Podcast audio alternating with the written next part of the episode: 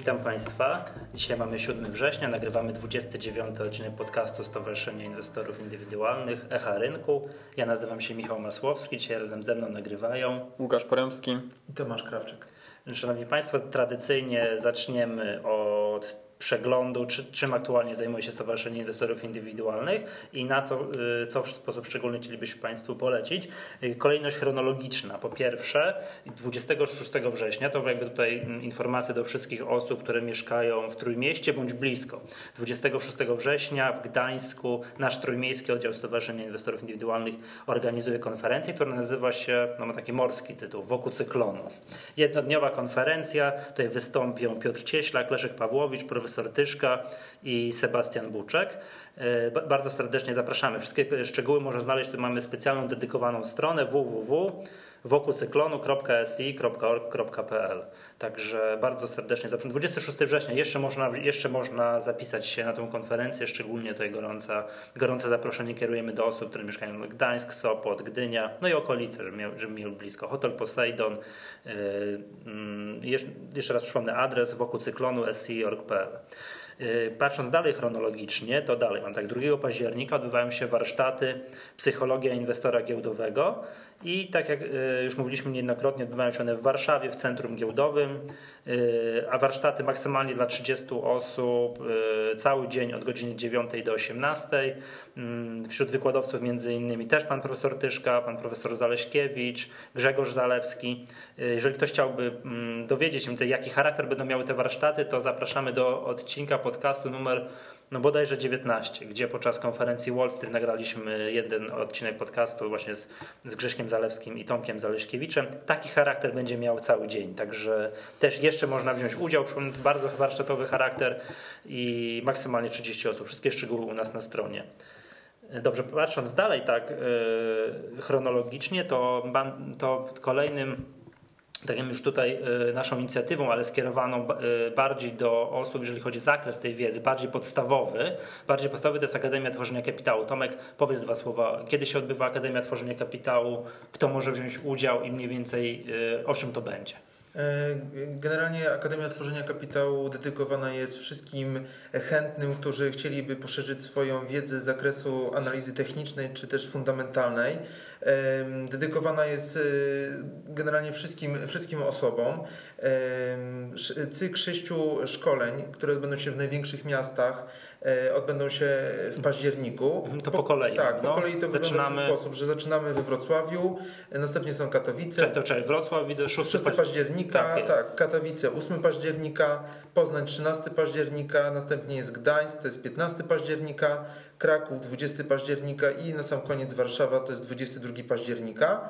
E, jeżeli chodzi o e, uczestnictwo, to wygląda to w ten sposób, że wszyscy członkowie stowarzyszenia e, standardowo mają udział za darmo, natomiast osoby, które nie są jeszcze zrzeszone, no będą musiały ujść kwotę około 40 zł. No to nie majątek. Tak, która zawiera również przerwy, przerwę kawową. Miejsce to, są, to jest sieć kin Cinema City. Tak, to powiedzmy, że już my współpracujemy z Cinema City już od zeszłej edycji Akademii Tworzenia Kapitału tej wiosennej. To odbywało się to właśnie w kinach i to z tego co wiem, to poprzednio tak było, powiedz to, czy teraz też tak będzie, poprzednio był zawsze jakiś film jeszcze puszczany, tak? tak? Y, A teraz też tak będzie? Tak, y, dodatkowa atrakcja właśnie dla wszystkich uczestników to na sam koniec całego szkolenia e, film, e, niespodzianka, jaki to tytuł A nie wiemy jeszcze, nie wiemy jeszcze. Nie wiem, co, co, tam w październiku będzie Pewnie aktualnie leciało. Nowy. Tak, tak. I co jeszcze warto dodać, szkolenie będzie, e, będą prowadzili e, powiedzmy najlepsi e, analitycy domu maklerskiego PKO BP. Mhm. To co jeszcze warto tutaj dodać, że tak jak na przykład nie wiem, te warsztaty psychologii inwestora giełdowego to będzie raczej wiedza zaawansowana, bardzo szczegółowo rozłożone na części pierwsze. Tak Akademia Tworzenia Kapitału jest takim projektem organizowanym masowym i raczej ta wiedza będziemy się starali tak ten program układać, żeby ta wiedza będzie o poziomie podstawowym. Tak? Że jeżeli ktoś nic nie wie o giełdzie, chciałby po raz pierwszy się czegokolwiek dowiedzieć, no to właśnie dla takich osób jest stworzona Akademia Tworzenia Kapitału, czyli nie wiem nic, mogę się pójść dowiedzieć, nie ma żadnego, e, nie ma żadnych, nie powiedziałbym, bardzo wstępnych barier takich, że muszę muszę dysponować jakąś tam wiedzą, żeby w ogóle móc pójść, zrozumieć, co do mnie mówią. Prawda? Tak, i też co, co ważne, przedstawiciele domu maklerskiego na pewno przygotują jakieś materiały szkoleniowe, czyli zawsze po szkoleniu będzie można wrócić do tych notatek, sięgnąć po, po tą wiedzę, którą się nabyło podczas bezpośredniego spotkania, więc to na pewno będzie dodatkowe możliwość no, poszerzenia swojej biblioteki, prawda, jeżeli tak chodzi jest. o kwestie inwestycji. Zapisy u nas na stronie. Dokładnie tak. Dobra, patrząc dalej w sposób chronologiczny, to kolejnym takim tutaj przedsięwzięciem, czy nasze główne wydarzenie jesieni, czyli konferencja Profesjonalny Inwestor, odbywa się w dniach 27-29 listopada i tak jak już mówiliśmy tydzień temu, odsłoniliśmy stronę, to jest www.profesjonalnyinwestor.org.pl i uruchomiliśmy zapisy, no i chciałem Państwa poinformować, że miejsc jest coraz mniej. Ludzie się zapisują, także bardzo serdecznie zachęcam do, no jeżeli ktoś chce brać udział, to nikt jego nie odkłada na ostatni moment, chociażby dlatego, że później będzie drożej. Tutaj oferta first minute, yy, czyli te ceny, które aktualnie są na stronie konferencji Profesjonalny Inwestor, są cenami promocyjnymi i od października będzie drożej. Także jeżeli ktoś chce się zapisać, to naprawdę zachęcamy do, tego, żeby zrobić to, y, żeby zrobić to we wrześniu. I oczywiście jest tak y, tradycyjnie, jak to wszystkie nasze konferencje, to znaczy członkowie Stowarzyszenia Inwestorów Indywidualnych mają trochę taniej. Także osoby, które nie są członkami stowarzyszenia, no troszkę mm, ta opłata jest odrobinę wyższa. Jak ktoś tam dokładnie przeanalizuje, jak to wygląda, to wychodzi z tego, że bardziej opłaca zapisać się do C i wziąć udział, nie wiem, w profesjonalnym inwestorze, psychologii inwestora giełdowego, czy też w ATK i ta opłata członkowska dawno, dawno się zwraca. Tak jest, też chciałem zwrócić uwagę na program. Program, tak jak już mówiliśmy, jest taką wersją alfa, wersją 75% i wszyscy ci, którzy biorą udział w naszych konferencjach od lat, wiedzą, że ten program do dnia konferencji, nie jest oczywiście ostatecznym programem i do dnia konferencji on będzie rósł, będzie coraz szerszy, będzie tam coraz więcej informacji. Y, dobrze, z takich rzeczy, rzeczy, takich czym aktualnie się zajmujemy, to wszystko. Przejdźmy do głównego tematu dzisiejszego podcastu, czyli do tego, co nam minister Rostowski w sobotę ogłosił, czy na wszelki wypadek już po zamknięciu rynków finansowych, no i bardzo dobrze, y, to znaczy przewidywane podwojenie deficytu budżetowego w przyszłym roku. Dobrze mówię, Łukasz? Dobrze. Mm -hmm. No tak? nawet więcej jak podwojenie. Więcej niż podwojenie, tak? A ile, ile jest? W, w tym roku mm -hmm. jest 18, y, a, a zapowiadane na 2010 jest 52. To potrojenie. Wręcz. Wręcz potrojenie deficytu budżetowego. No i będę, że cały weekend wszyscy politycy opozycji łapali się za głowę, wyrywali sobie włosy i w ogóle co to będzie. Analitycy tam mówili oj, oj, oj, to bardzo niedobrze. Tymczasem dzisiaj widziałem o 9.30, jak zaczęliśmy nagrywać ten podcast, WIG20, od, od, od, no nie wiem, czy już od, nie, nie, plus 2% widziałem. No to tak jak ja mówię, ja to jakby komentuję tym, że giełdy zagraniczne wzrosły i, i, tu w piątek myśmy się zamknęli lekko na minusie, a Stany skończyły na plus jeden, plus dwa, mhm. dzisiaj Japonia plus półtorej i jakby Aha, chcesz powiedzieć, że... W zglobalizowanym rynku finansowym nie możemy tutaj jakby sobie... Znaczy chcesz powiedzieć, że choćby minister Rostowski ogłosił dziurę wielkości dziury Bałca, tak? Czyli wiem, 90 miliardów, a Stany wzrosną plus 5, to my nie mamy szansy spaść. No ciężko, ciężko powiedzieć. No chyba, że się, chyba, że się połowa inwestorów y, zagranicznych od nas wycofa, no to... to to raczej by to by mogło być takim skutkiem. Tego się, tego się baliśmy. To, to miało być skutkiem tutaj jakby powodem, e, powodem osłabienia, osłabienia złotego dzisiaj. Mhm. Ale czego jeszcze rano nie widziałem, bo w stosunku do głównych walut się, się złoty umacniał. Tak, tylko tak, tam wszyscy, wszyscy spodziewali się, to pan no, artykuł na Onecie, czy najbardziej popularnym portalu, tam w dziale gospodarka w czasie weekendu, w sobotę albo w niedzielę był, że czeka nas krach na rynku złotów. Zapomnijcie, zapomnijcie o euro za 4 złote. No. To będzie czy Ja coś widziałem, że 4,40, a dolar ma być za 3,25 za kilka miesięcy. Że, że to, to mhm. oczywiście to nie będzie zdyskontowane znaczy... dzisiaj ta wiadomość, tak? Mhm. To będzie powiedzmy tam w przeciągu najbliższych tygodni. Dobra, ale wytłumaczmy może słuchaczom tak właśnie wiedzę podstawową. Znaczy ja pamiętam, że kiedyś jeszcze za studenckich czasów, czy o to bardzo dawno temu było, przyszedł do mnie kolega e, z Akademii Medycznej i powiedział tak, słuchaj, no ale to, był, to były chyba właśnie te czasy dziury Bałca, nie, w tej okolicy. Co by to było, gdyby ten deficyt był jeszcze dwa razy większy niż jest? Czym to skutkuje? Ja mówię, no słuchaj, to bardzo niedobrze. Mówię, no ale co z tego, niech sobie będzie. Co przeciętny obywatel, w szczególności pracownik sfery budżetowej, czym może grozić rok do roku powiększający się deficyt budżetowy? No tym, że Polska utraci swoją wiarygodność. Mamy tam jakiś rating przyznany, bodajże teraz jest B+, albo, albo BB+. Nie, nie, nie chcę, nie chcę, nie chcę dokładnie mówić. Jak A to, to zależy, przez jaką agencję przyznawane. Przez no, do naszą agencją jest Fitch, tak? To jest, oni, oni nam przyznają rating. To ci sami, co Lehman Brothers oceniali dzień przed bankructwem na tam najwyższy rating Aha. mieli, to tak na boku. na boku. E, no jeśli chodzi o tą wiarygodność, no to wiadomo spada, to państwo, e, państwo powiedzmy no, nie radzi sobie tak, jak powinno sobie radzić. Tak, Dobra, ale wiesz, oprócz, inne... oprócz wiarygodności, takich rzeczy Ale wiarygodność to, no. to wszystko, wszystko, wszystko na dzisiejszych rynkach finansowych opiera się o wiarygodność. Mhm. Cała płynność, jeśli na przykład inwestorzy nie będą od nas kupywali na rynkach, między, na jakichś międzynarodowych przetargach powiedzmy obligacji. Na kolejne lata. Na kolejne lata, tak jak, tak jak e, rozmawiałem tutaj dzisiaj z Tomkiem o, o, o obligacjach, które na, nasze państwo nie jest w stanie sprzedać powiedzmy na naszym rynku, sprzedaje je na rynku międzynarodowym, te obligacje Brady'ego, które tam wciąż tam krążą, czy tam euroobligacje, yy, to mm, jeśli powiedzmy spada wiarygodność państwa, spada jej, spada jej rating, to, to wszystko się później na tym opiera. Po pierwsze inwestorzy nie będą już w stanie nam po znaczy, tak niskim znaczy procencie pożyczać pieniędzy, wiesz? Tak jak, tak jak było problemy kiedyś miała Argentyna, która E, nie wiem, czytałem ostatnio artykuł, która po prostu pożycza, to niby było bankructwo Argentyny po tym tam kryzysie, e, to Argentyna pożyczała pieniądze na jakieś, spotkałem się z takim określeniem lichwiarskie 40%. O matko, to jest, to jest, to jest szok. I, ale i to jest, ten kraj nie jest w stanie obsługiwać. No tak, i dlatego, dlatego kraje. Zadłużenia tak, na tak, tak wysoki procent. Tak, dlatego takie ma, ma, mniejsze kraje, powiedzmy z mniejszymi, e, tutaj z mniejszą produkcją, E, krajową, to one, tak jak w Polsce na przykład, 60% i to już jest dla nas bardzo czerwone światło, jeśli chodzi o stosunek długu publicznego do PKB. Mamy nawet w konstytucji zapis, że jeśli przekroczymy, nie, teoretycznie nie możemy nawet przekroczyć, nie możemy pożyczać więcej pieniędzy, państwo nie może pożyczać więcej pieniędzy jak 60% PKB. Tak, ale to jakby wytłumaczył, bo to może nie jest do końca jasne, bo teraz mamy ten dług, nie dług publiczny, tylko deficyt budżetowy deficyt 3,8%. Nie, 3,8% to, będzie, to jest ten planowany. To jest prognozowany ten, ten, ten, ten straszny deficyt na 2010, mhm. ale jakby ta suma długów z kolejnych lat składa się na dług publiczny. To suma właśnie, deficytów. Przepraszam, suma deficytów z kolejnych mhm. składa się na dług publiczny, to ten dług publiczny dług zgodnie z naszą konstytucją nie może przekroczyć 60%. 60%. To, są, to jest suma tych, to skumulowane te deficyty plus jeszcze ogromne, ogromne pieniądze, jakie idą na obsługę tego. No to mhm. te, te, kredyty, te pożyczki, te, te obligacje trzeba spłacać. Tak, bo to chyba koszt obsługi długu publicznego, y, czyli spłacanie wszystkich zaległych deficytów z poprzednich lat, chyba aktualnie to jest prawie 30 miliardów mhm. złotych rocznie. Tyle płacimy za to, że właśnie deficyt nam się no, rok do roku, yy, rok do roku no mamy go w ogóle, prawda? To też jeszcze, będę jeszcze kiedyś nie rozumiałem, jak to jest, że państwo może rok do roku się zadłużać. Jak to jest?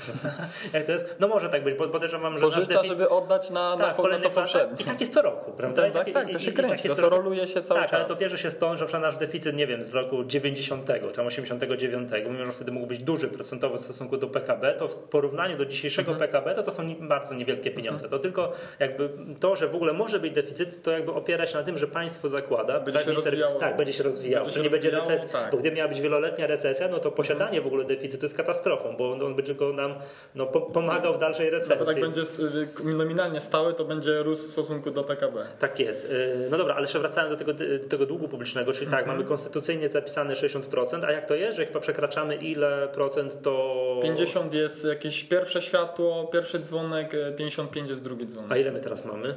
Teraz jest 48 Coś 46, to, to chyba 46, około 46%. W porównaniu z Włochami, którzy mają ponad 608 100... miliardów mamy teraz dług. My, na, na, tak? na, powiedzmy na lipiec. Czy w porównaniu z Włochami, którzy mają ponad 100% długu, ponad... 100% PKB, to, to nie jest tak źle. Tak, tak, to my jesteśmy w ogóle fantastyczni. Tylko, że tak jak, tak jak wspominam, tak Włochy, Wielka Brytania, która też ma około 100%, jak nie ponad, Stany już się zbliżają do 100% to te państwa pomimo wszystko one mają taki tak potencjał, gospodarczy. potencjał gospodarczy, tak, taki rating międzynarodowy, że one i tak pożyczą te pieniądze nie tak jak Argentyna za, za 40 ja nie sprawdzałem tego, to, to, to tutaj e, jakby cytuję ten, ten artykuł, który czytałem, czy tak jak Polska powiedzmy, no nie wiem, jakieś 6, 7, 8%, może więcej, na, na, na, te, na, na dłuższe jakieś okresy. E, natomiast te Stany pożyczają za jakieś powiedzmy 4, 5, 6, prawda? E, no nie wiem, najwięcej kupują Japończycy i Chińczycy od nich. No tak, bo Stany Zjednoczone nominalnie mają największy dług publiczny na świecie. Nominalnie tak? największy. Nikt, nikt, nie, nikt nie ma mhm. większego, no tylko że to są Stany Zjednoczone, żeby potencjał tej gospodarki jest, jest, kosmiczny. Jest, nie wiem, czy widziałeś, jest kosmiczny w Nie wiem, czy widziałeś, jest y, bodajże w Nowym Jorku wyświetla się jak co, co chwileczkę rośnie ten dług. Tak? Mają taki ten? Jest taki jakby ala, ala zegarek w cudzysłowie, cyfrowy, że po prostu no, Aha, tak, lecą tak, cyfry tak, większe, tak, więcej. tak, jak co, do, do roku 2000 się zbliżaliśmy i też było odliczanie, to teraz mamy powiększanie długu publicznego. I, Fajnie. i, I tak, to, to było, e, pokazywali w jakieś tam historyczne, że było 8, 9, i później 11 bilionów dolarów, no teraz już jest chyba około 12-13. No fajnie. No ale to też tak nie może być do nieskończoności, to No, no, nie uwagę. może, że, że ty... Dobra, y, czyli tak, czyli w Polsce mamy te 40 parę miliardów złotych, tak? Mhm. I teraz tak, gdyby się ten dług publiczny, nie, nie dług publiczny, deficyt budżetowy tam tak założony przez ministra Rostowskiego, mm, nie wiem, powiększylibyśmy ten deficyt, to ile jaki będziemy mieli dług publiczny? No, wzrośnie znowu. No, a, do, a nie wiesz do ilu procent? W sensie procent Znaczy, no PKB? jeśli jest teraz 608 miliardów, powiększymy go o 52, a, a, a, polska gospodarka zakładając, że wzrośnie teraz o 1%, No, czyli niewiele. Optymistyczny cały, Optymistycznie. cały czas. No to, to, to myślę, że jeszcze 50 możemy nie przekroczyć. Możemy procent. przekroczyć. No bo nie wiem, czym się martwimy. No. Nie, dobra, że A właśnie wracając żartowaliśmy, do, to nigdy nie wracając do tego osłabienia złotego, którego tak się dzisiaj wszyscy baliśmy, a które na pewno nastąpi w przeciągu tutaj na najbliższych tygodni, jak, jakiekolwiek, ale to nie, może nie, nie, nie, nie przekroczymy jakieś 3,25 za dolara i 4,40 za euro, ale na pewno jakieś będzie, ponieważ ci inwestorzy zagraniczni, oni... Czekaj, ja, za- ja zanotuję to twoje na pewno i sprawdzimy cię No w kolejnych okej, okej, kolejnych nie ma sprawy. Także, E, no. no to co? E, To w takim razie te przekroczenie, przekroczenie tych, tych e, jakby kursów, które, których przed chwilą wspomniałem, to one nastąpi z, z takiego powodu, e, iż e, inwestorzy zagraniczni, jakieś międzynarodowe, jakieś fundusze, fundusze międzynarodowe o, o powiedzmy niesamowitych e, aktywach, one e, nie rozróżniają jakby tutaj naszego państwa, że a Polska to tutaj jest KGHM, tutaj jest e, ten premier i tak dalej. To oni nie mają w ogóle pojęcia, gdzie to za, za przeproszeniem się znajduje takie państwo. Znaczy nie, no wiedzą, gdzieś w E, Europie Wschodniej Europie, jesteśmy w jednym koszyku z koszyku, Czechami, tak. Słowacją, z Litwą Węgrami, i tak dalej, i tak dalej. I właśnie przez to mamy też troszeczkę problemy. Ze stabilnością ze- waluty. Ze stabilnością, bo tam Bo nie, nie, że silna, nas- słaba, no to jest to, nas tak traktują. Silna, słaba to jest jakby druga kwestia, tak? Ale jak inwestorzy zagraniczni wychodzą, nie? sprzedają złotówkę, to wszyscy wiemy, jak to się kończy, tak? To wszyscy w lutym widzieliśmy, że tak było mm, zerwanie płynności wręcz na, na, na rynku walutowym, co się generalnie bardzo rzadko zdarza, prawda? No tak samo jak inwestorzy zagraniczni wychodzą z naszej giełdy, to też generalnie wychodzą po PKC, także też czasami mamy okazję obserwować. Pseudo-fixingi. tak, ale dobra, ale wracamy, bo to tak, żeśmy o tym deficycie, no to jest generalnie bardzo ciekawy temat, bo tu fajne kwoty, to działa na wyobraźnię. Jakby porozmawiajmy jeszcze o tym, co planuje rząd teraz na końcówkę 2009 i generalnie na cały 2010 rok, czyli tą już opisywaną, Super. tak, opisywaną na portalach internetowych, tak, największa prywatyzacja w historii, w historii tego kraju. Ale w sensie nie oczywiście jednej spółki, bo taka to PKO BP chyba była największą prywatyzacją, taką pojedynczą. W sensie, w sensie, w sensie mm, jaka spółka była największa prywatyzowana. To było w którym roku? Po- Na początku teraz. e, A nie wiem, 2006, jeszcze jak Jacek Socha był. Nie, bo wiem, że- wcześniej. wiem, że- Jacek Socha jeszcze jak był, jak był ministrem Do skarbu. tej pory to chyba największe mieliśmy chyba w 2001. Ale także jedno- przychody z, z prywatyzacji. Tak jednoroczne, tak? Mhm, tak, że no, cały rok. Nie pamiętam, co wtedy było prywatyzowane. Jakiś, na pewno, jakiś, też na pewno jakiś bank. Też Nie, weźcie. no No tak, ale nie też, też nie, nie było właśnie dosyć Ogromne. no, dużej kwoty. Być może, ale chociaż rozmawiamy, w którym roku państwo sprywatyzowało najwięcej przedsiębiorstw, w sensie tak kwotowo, tak? Że naj, największy był przychód i tak dalej, no w 2001, tak? No dobra, ale teraz tak, że chce, chce to sprzedać, no i teraz jest cały weekend, opozycja grzmiała w różnego rodzaju, y, w różnego rodzaju programach, że to niedobrze, rozsprzedawanie pereł w koronie Mareon, majątku narodowego i w ogóle co to będzie, oj, oj, oj, to chyba już teraz przejdą nas zgnili kapitaliści. Jakie jest panowie wasze zdania na ten temat? To warto prywatyzować majątek publiczny, nawet te strategiczne, nie wiem, sektory energetyczne, paliwowe i tak dalej, czy też lepiej, żeby te no wiecie, te najważniejsze, jakaś energetyka, jakaś Enea i tak dalej, Tauron, żeby to pozostało w rękach państwa, bo to nam, żeby nam Niemcy nie włączyli prąd w Boże Narodzenie.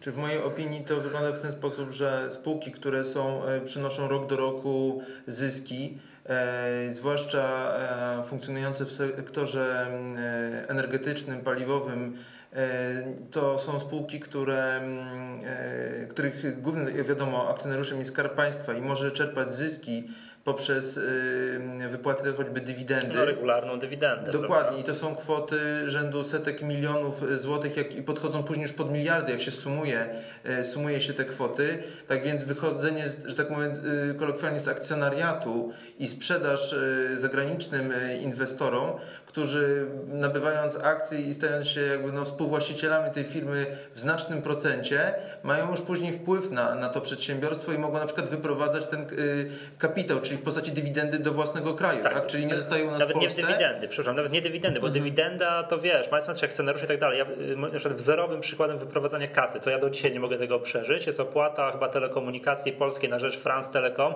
za ten fistaszek, ten taki znaczek mhm. w logo 1,5% przychodów tak, przychodów, nie zysku, tylko mhm. przychodów, czy zanim to zostanie opodatkowane, czy to pomniejsza zysk, tak, oni płacą mniejsze podatki i tak dalej, przez to, że płacą, no nie wiem, no, haracz. Haracz, tak, mówiąc, mówiąc brutalnie, tak. Yy, nie wiem, spółce zagranicznej. Wzorowy przykład wyprowadzania kasy za granicę. Także ten, no i, to... I kontynuując, wydaje mi się, że właśnie spółki, które zwłaszcza przy, przy, przynoszą zysk, y, powinny być jak najbardziej e, dalej w rękach Skarbu Państwa. Natomiast prywatyzacji powinny podlegać przedsiębiorstwa, które mają potencjał do wzrostu, natomiast ze względu na to, że albo jest przestarzały park technologiczny, albo jest, należy wprowadzić jakieś zmiany w zarządzaniu, te te przedsiębiorstwa powinny, czy to jakieś firmy, powinny y, podlegać y, sprzedaży, tak aby nowy y, inwestor, często może korzystając ze zniżek też w postaci podatków,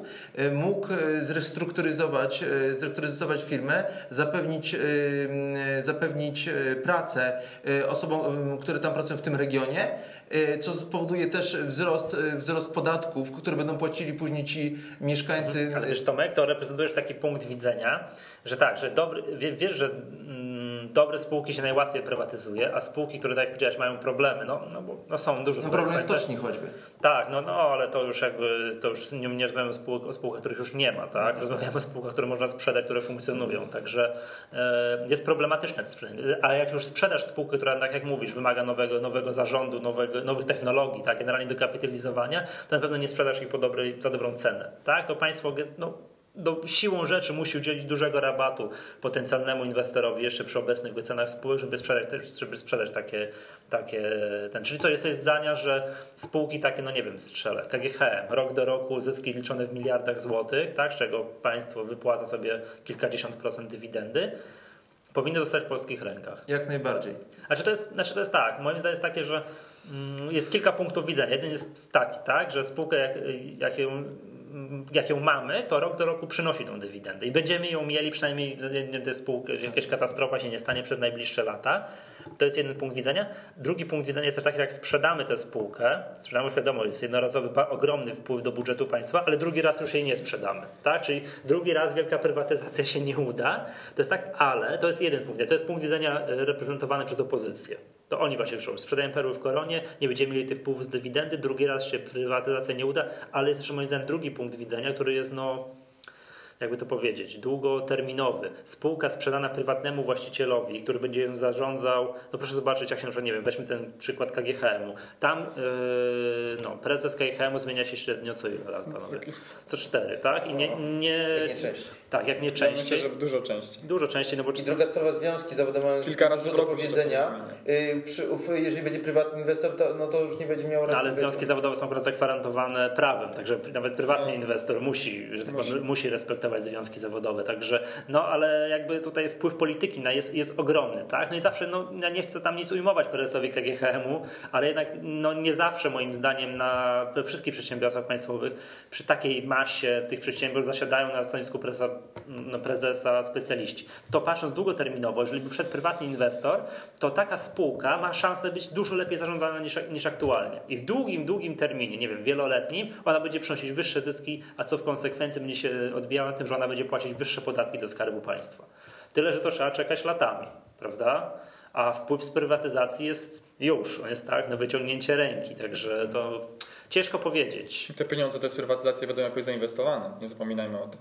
Y, z prywatyzacji mhm. będą jakoś zainwestowane. No, no, choćby, choćby nawet pomniejszą dług, który, za, który płaci, za, za, który płacimy procenty. Tak? Zmniejszą deficyt budżetowy. No, tak? w, w następnej kolejności dług. Mhm, tak, dobra. No i druga sprawa jest też kwestia ceny, tak? bo jeżeli będzie sprzedawany po cenie rynkowej, można się upierać, czy y, akcje są zawyżone, czy są zaniżone. No chyba aktualnie to wydaje się, że nie jest chyba najlepszy moment na sprzedaż no właśnie... akcji za 30 parę miliardów złotych na, na rynku, nie wiem, tak? Czy to ma być oferta publiczna, czy to ma być nie, chociaż nie wiem, no jest takie znane powiedzenie na rynku kapitałowym, że jak się prywatyzuje dobrą spółkę, to ona zawsze znajdzie swoich nabywców. Choćby no tak, no właśnie, choćby nie wiadomo jaki był kryzys. Ceny, prawda? Czy, czy jeżeli jest teraz taki ciężki y, okres i, i wiele przedsiębiorstw, y, no powiedzmy, jest o wiele niżej wyceniane, prawda? Czy aktualny kurs akcji, tak jak się powiedzmy wycenia spółkę, jest odbiciem, odzwierciedleniem kondycji i, no tak, i wartości. Gdybyśmy mieli super spółkę, którą państwo będzie chciało sprywatyzować, to ona w wycenie porównawczej wypadnie słabo i rynek nie będzie chciał zapłacić zapłacić ogólnie za jakieś tam akcje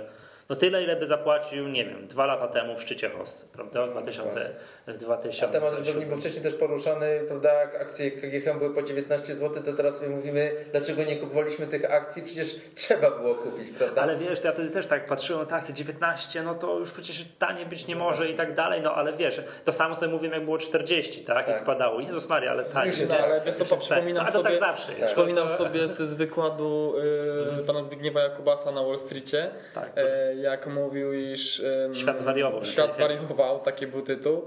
E, to wspominał o tym, iż KG był wtedy, KGHM był wtedy wyceniany na giełdzie e, tyle samo, co miał e, zysku operacyjnego. Tak. Tak, tak, tak. No to, to, to, to, już, to już naprawdę świat zwariował, jeśli po prostu spółka ma tyle praktycznie, no teoretycznie gotówki.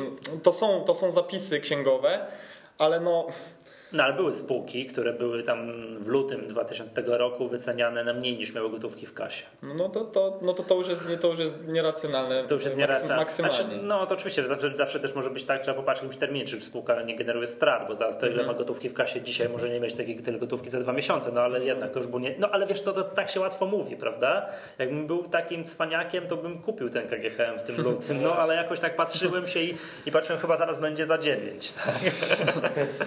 no Zawsze tak jest, prawda? No, no niestety, także nie kuję. Dobra, ale wróćmy do tej wielkiej prywatyzacji. Czyli tak, czyli z jednej strony mamy to, że nie mamy ten wpływ z prywatyzacji, ale no, jak u Łukasza jest twoje zdanie? To trzeba no prywatyzować i... te spółki czy nie? Bo Tomek widzę stoi na stanowisku opozycji. Znaczy ja długoletnia dywidenda to mhm. jednak jest dobrze dla budżetu państwa. No, nie, ciężko się no, nie to jest, to jest racja. No i to może być tutaj e, jakby do, dobrym argumentem w przypadku KGHM-u e, czy PKN Orlenu, gdzie tam mamy, e, mamy w sensie Skarb Państwa większy, większy wkład, większy udział.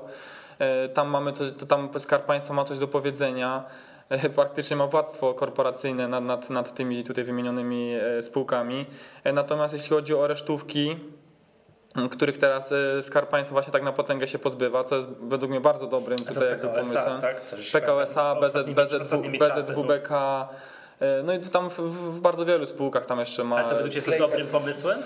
Tak, to jest bardzo dobrym pomysłem. Ponieważ, ponieważ no spółki teraz jakby odbiły się, odbiły się, odbiły się od dna. E, tutaj jeśli chodzi o kursy giełdowe, są teraz na, na bardzo dobrych wycenach, tutaj jakby maksimach e, rocznych. No dobra, ale, czekaj, ale czekaj, są na wycenach rocznych, mhm. mając na uwadze, jaka, ja, popatrz jaka była skala bez, tak? Mhm. To co z tego, że spółka teraz się odbiła? Tam, no ale to po korekcie mają sprzedać? No nie po korekcie, może za dwa lata, jak będziemy, no, ale na, teraz szczycie, im, jak będziemy, na, jak, jak będziemy na szczycie nowej hossy, tak? Ale teraz im są po pierwsze pieniądze a, potrzebne, no a po drugie, a po drugie e, są to spółki, w których oni nie mają praktycznie żadnego władztwa korporacyjnego. Tam one praktycznie generują jedynie koszty. Tam trzeba no, trzeba do tych spółek, e, to nie jest powiedzmy tak jak my jesteśmy akcjonariuszami, mamy tam po, po kilkaset czy kilka tysięcy akcji, że my po prostu sobie kupimy i, i sprzedamy później. Tam trzeba się tą spółką już zajmować, że tak powiem. No ale jakość nadzoru korporacyjnego no, no spółka jest... Skarbu Państwa to wszyscy wiemy, że mhm. ona no no nie jest taka, jak być powinna, tak? Nie no to, to, to jest kolejny powód, dla, dla którego powinny być te spółki e, sprywatyzowane, ponieważ tak jak już się powszechnie uważa, e, nie ma gorszego tutaj jakby nadzorcy, nadzorcy jak, jak, jak, jak, państwowy. Nie no, ja stoję na tym stanowisku, tak? To, Tam się osoby, osoby się bardzo... zmieniają na stanowiskach co chwilę, nie ma, nie ma po prostu jakiejś ciągłości, nie, nie, wy, nie wygrywają tych konkursów osoby, chociaż teraz już to, to powinno, odchodzi się troszeczkę od tego, tam są jakieś konkursy. E, takie powiedzmy już bardziej e, profesjonalne. Natomiast dalej, całe, dalej wygrywają jednak osoby powiedzmy w cudzysłowie po znajomości. Nawet nie w cudzysłowie. No nawet w mniejszym cudzysłowie. No dobra, czyli co, ty jesteś no. za prywatyzacją. Wiesz co, ja też jestem jakby w dłuższym terminie. Resztówki to są, jeszcze wspominam, tylko taka no. dygresja, to są poniżej 10%. Czyli to tak, że ani nie mają, ani państwo tam nie ma zbyt wiele z dywidendy, ani państwo tam, za przeproszeniem, nie rządzi w tej, tej spółce. Y, to jest tylko takie, nie wiem. No tak jak w Budimexie to państwo ma chyba teraz 0,03%. Nie no, tak też mogliby sprzedać. Czy 0,07. No ale nie wiesz co, moje zdanie jest takie, że ja też generalnie jestem za prywatyzacją, tak? Bo to tak jak mówiłem, już zawsze uważam, że prywatny właściciel, jeszcze szczególnie branżowy, zawsze lepiej zadba i to w długim terminie ta spółka mhm. będzie lepiej funkcjonowała. Oczywiście, że pod warunkiem, że nie będzie takich kwiatków, że za, jak w telekomunikacji polskiej, że za tego tam fistaszka 1,5% przychodów muszą płacić yy, France Telecom. Natomiast to wszystko jest długim, to, więc z jednej strony prywatyzacja tak, ale z drugiej strony nie taką metodą, dobra, przyszedł premier Tusk, powiedział, musimy sprzedać za 30 miliardów złotych akcji, bo jak nie, to będzie już katastrofa absolutna, a premier, yy, wice, znaczy minister finansów powiedział, dobrze panie premierze, to sprzedajemy, tak? Gdzie siedzi Ministerstwo Państwa? Słyszałeś? Dobrze, to prywatyzujmy, prawda? No, wiesz, taka wyprzedaż, taka, no, mhm. tak, ja bym wolał systematyczną, regularną prywatyzację z dobrymi wycenami, z dobrym doradzą i tak dalej, i tak dalej, przez rynek publiczny, żeby inwestorzy indywidualni yy, w tym korzystali. To, to, nie podoba mi się sposób prywatyzacji, jaki teraz jest. 30 mhm. miliardów do końca 2010 roku, bo, się, bo inaczej będziemy musieli przesuwać emerytury i renty, tak? No to, to lepiej, to chyba, nie, według mnie jest lepsze to niż podwyżać podatki, to co się teraz ma, no, wiesz, kiedy... się teraz będzie działo w Czechach. Ale wiesz, kiedy nastąpi w Polsce podwyżka podatków? Po następnych wyborach prezydenckich. Aha. No teraz jeszcze nie będzie, no bo premier Tusk będzie startował. Jeszcze tak? Będzie tak? Możemy włączyć wątek polityczny do naszych nagrań, a jak już będzie po wyborach prezydenckich, to już moim zdaniem podwyżka podatków musi nastąpić. No nie wiem, chyba, że cud nastąpi i będziemy mieli 3,5% Czy wiesz, to jeszcze, jeszcze mi się teraz przypomniało, jeszcze mi się teraz przypomniało, co, co jest jeszcze dobrym tutaj argumentem za prywatyzacją, to jakby działanie e, w celu restrukturyzacji i rozwoju spółek. Gdyż nie wiem, jak, jak, nie wiem, czy pamiętasz, e, kiedy Skarb Państwa jakby dokapitalizował e, spółki tutaj, no, których jest akcjonariuszem. Ja sobie tak... Pamiętam, były takie przypadki. No. Były, były, były, czy to są bardzo rzadkie przypadki, ale generalnie jestem przeciwnikiem takiego dokapitalizowania. To były na przykład za czasów, jak pani Aldona Kamala-Sowińska była ministrem Skarbu Państwa, to jeszcze Zabuska tak, jeszcze Zabłuska. Pamiętam, że przed jakieś kompanie węglowe były dokapitalizowane, dokapitalizowane różnymi Ale nie, nie mówię w takim sensie, że spółka ma kłopoty i, i wiesz, to nie, nie, nie w takim sensie, to mnie źle zrozumieć. Ja mówię nie, no w takim to... sensie, jak ty na przykład mówisz, że taką spółkę przejmie inwestor branżowy no. i on powiedzmy dokłada pieniądze e, do tego, aby ją zrestrukturyzować, tak jak tutaj Tomek mówił, poprawić park maszynowy, e, nie wiem, że ta spółka, no tak jak taka spółka KGHM, która powiedzmy, nie wiem, tak już abstrahując, że teraz jakby została sprywatyzowana, jakiemuś powiedzmy inwestorowi branżowemu, no bo to nie mówmy mm -hmm. o sprzedaży nawet na giełdzie takich, takich pakietów. Nie no, bo to, e, to, to mielibyśmy KGHM po 2 zł, to, teraz no, Skarb Państwa wszystko sprzedawać. Po BKC. e,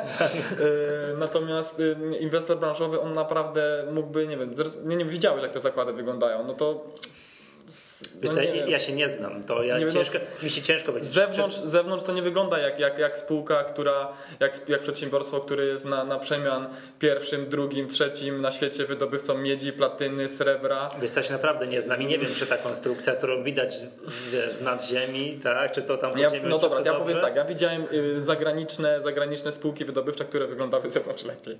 Aha, no ciężko mi jest oceniać. Jakby tak nowocześnie, że... nie wiem, no, no, no. Natomiast wiem, że KGHM ma jedną z wyższych średnich kosztów wydobycia jednej tony miedzi, tam rudy miedzi na świecie. No tak, jak tam było jest... poniżej 5 tysięcy, to, yy, to, to nie opłacało się wydobywać. To, to tak, nie, tak, nie tak, się. Mhm.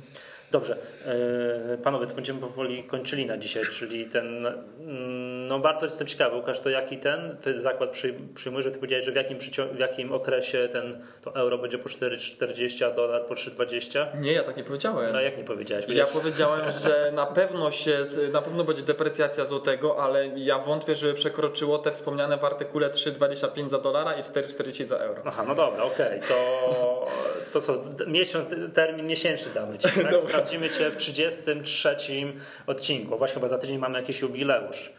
30, 30 no. odcinek, tak jesteśmy najdłużej działającym w Polsce podcastem o rynku kapitałowym, no bo jedynym chyba, jak mi się wydaje. jedynym, także będziemy obchodzili jubileusz. Nie wiem, może postaram się jakąś nagrodę dla, dla naszych słuchaczy, bo jakiś, jakiś kolejny, kolejny konkurs ogłosić. W ogóle e, chciałem Państwa prosić, jeżeli Państwo macie jakieś sugestie co do nie wiem, kolej, tematów kolejnych odcinków, to bardzo prosimy o taką informację no, mailową na podcast małpa.pl. Przyznam się szczerze, zastanawiam się jeszcze nad takim pomysłem, to też prosiłbym Państwa może o wypowiedź, czy może byśmy kiedyś nagrali nie wiem, odcinek z udziałem publiczności. Jeżeli ktoś jest z Wrocławia, chciałby wziąć udział, to bardzo proszę taką informację, to może postaramy się coś, coś zorganizować, żebyśmy na przykład mieli tutaj z 5-10 osób inwestorów z Wrocławia, taki odcinek, nie wiem, o tym, co gnębi inwestorów indywidualnych, tak? Albo, nie wiem, może o perspektywach rozwoju koniunktury na najbliższe pół roku, tak? Co żywi inwestorzy sądzą. No, to było, myślę, że byłoby ciekawym doświadczeniem. Dobra, okej, okay, to wszystko na dzisiaj. To były Echa Rynku. Ja nazywam się Michał Masłowski. Dzisiaj razem ze mną nagrywali Łukasz Poremski i Tomasz Krawczyk.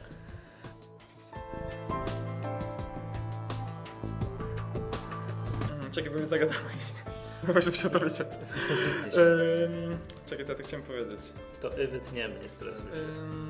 co mówiłem?